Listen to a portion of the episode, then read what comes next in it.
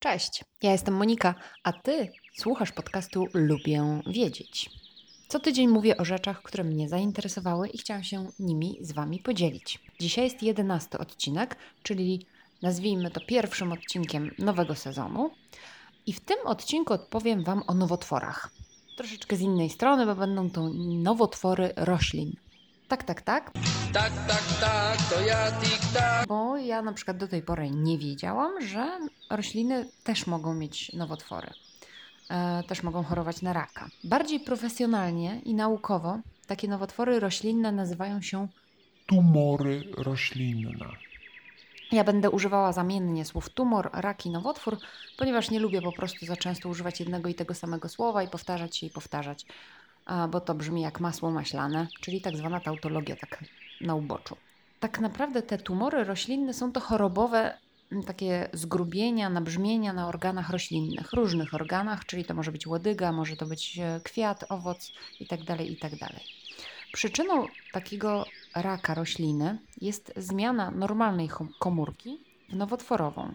Taka zmiana komórki normalnej w nowotworową może być wywołana działaniem bakterii, działaniem wirusów albo czynnikami genetycznymi. To są te trzy powody, dla których, dla których roślina może mieć raka. W przypadku tych tumorów bakteryjnych zmiana jest wywołana przez bakterie. Ale na przykład dalszy wzrost już tego nowotworu, rozrost tej komórki e, nowotworowej już nie jest związany zupełnie z bakteriami. Komórki tkanki chorobowej mogą rosnąć bez ograniczeń. Dodatkowo można taką tkankę zmienioną przez bakterie w nowotwór przeszczepić i uzyskać tu tak zwane tumory wtórne, które już w ogóle są pozbawione bakterii. Tumory wirusowe z kolei są powodowane przez wirus, Aurangeus magnivena. pięknie się nazywa, ale jest niestety niebezpieczny. Jest on przenoszony przez owady.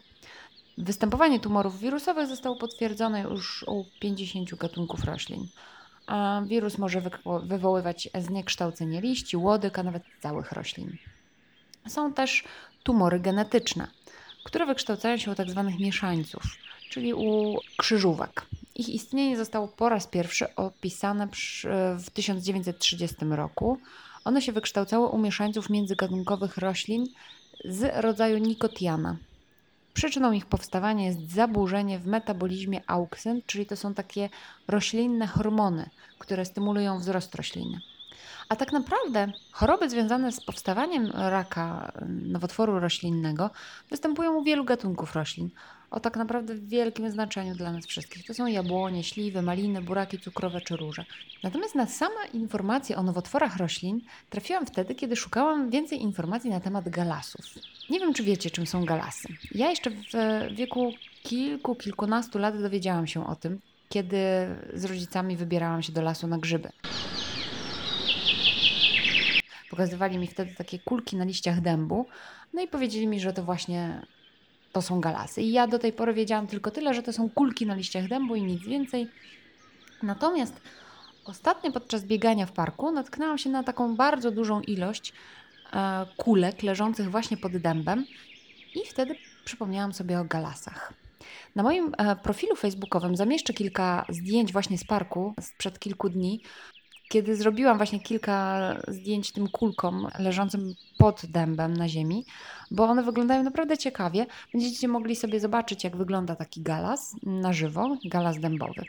Natomiast mm, to, o czym się dowiedziałam podczas czytania na temat galasów, to już Wam tłumaczę. To są takie narośla na liściach, na łodydze, ale nawet na korzeniach różnych roślin, nie tylko dębów. Galasy powstają poprzez owady galasówkowate. To są takie małe owadziki ze skrzydełkami jak błonki i one od tego są nazywane owadami błonkoskrzydłymi. To znaczy to jest taka rodzina bło- błonkoskrzydłe. W takich okrągłych jabłuszkach galasów rozwijają się samiczki owadów, które z kolei jesienią albo zimą składają jajka na pączkach dębów. I tam tworzą się takie małe wyrośla, których, z których w, gdzieś na przełomie maja-czerwca wychodzą samce i samice. I wtedy może dojść do zapłodnienia samic. E, Wtedy te samiczki składają znowu jajka, tym razem na spodniej stronie liści dębu. I tak właśnie tworzą się te kulki, takie maluteńkie, kolorowe kuleczki. I tak więc na dębie Mogą być dwa rodzaje, dwa różne rodzaje galasów. Jedne to są takie właśnie jabłuszka e, dębowe, jakby zwisające z gałązek, a drugie to są te galasy na spodniej stronie liściach dębu.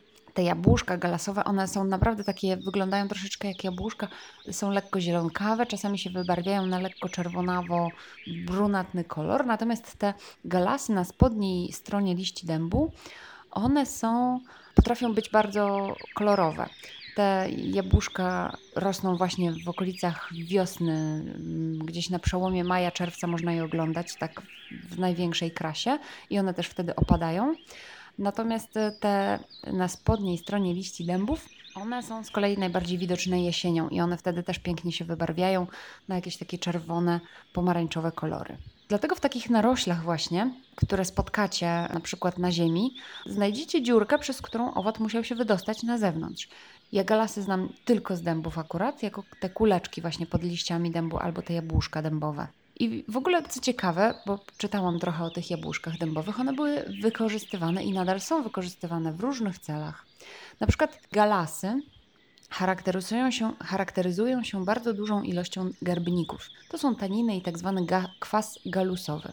I te garbniki można pozyskać właśnie z galasów, a potem używać ich na przykład do garbowania skór.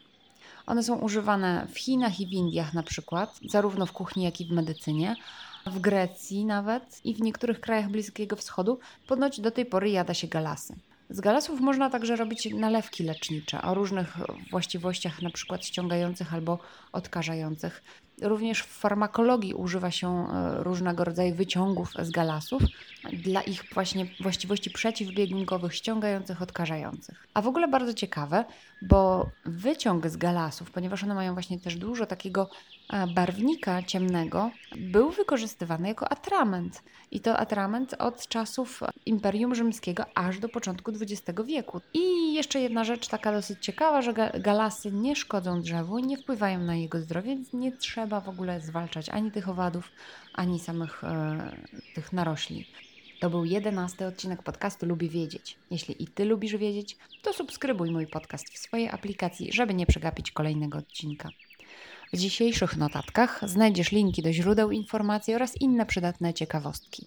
Możesz także po polubić fanpage podcastu na www.facebook.com slash lubię wiedzieć podcast ponieważ tam zamieszczam dodatkowe nowinki naukowe i nie tylko naukowe, wyszukane w sieci.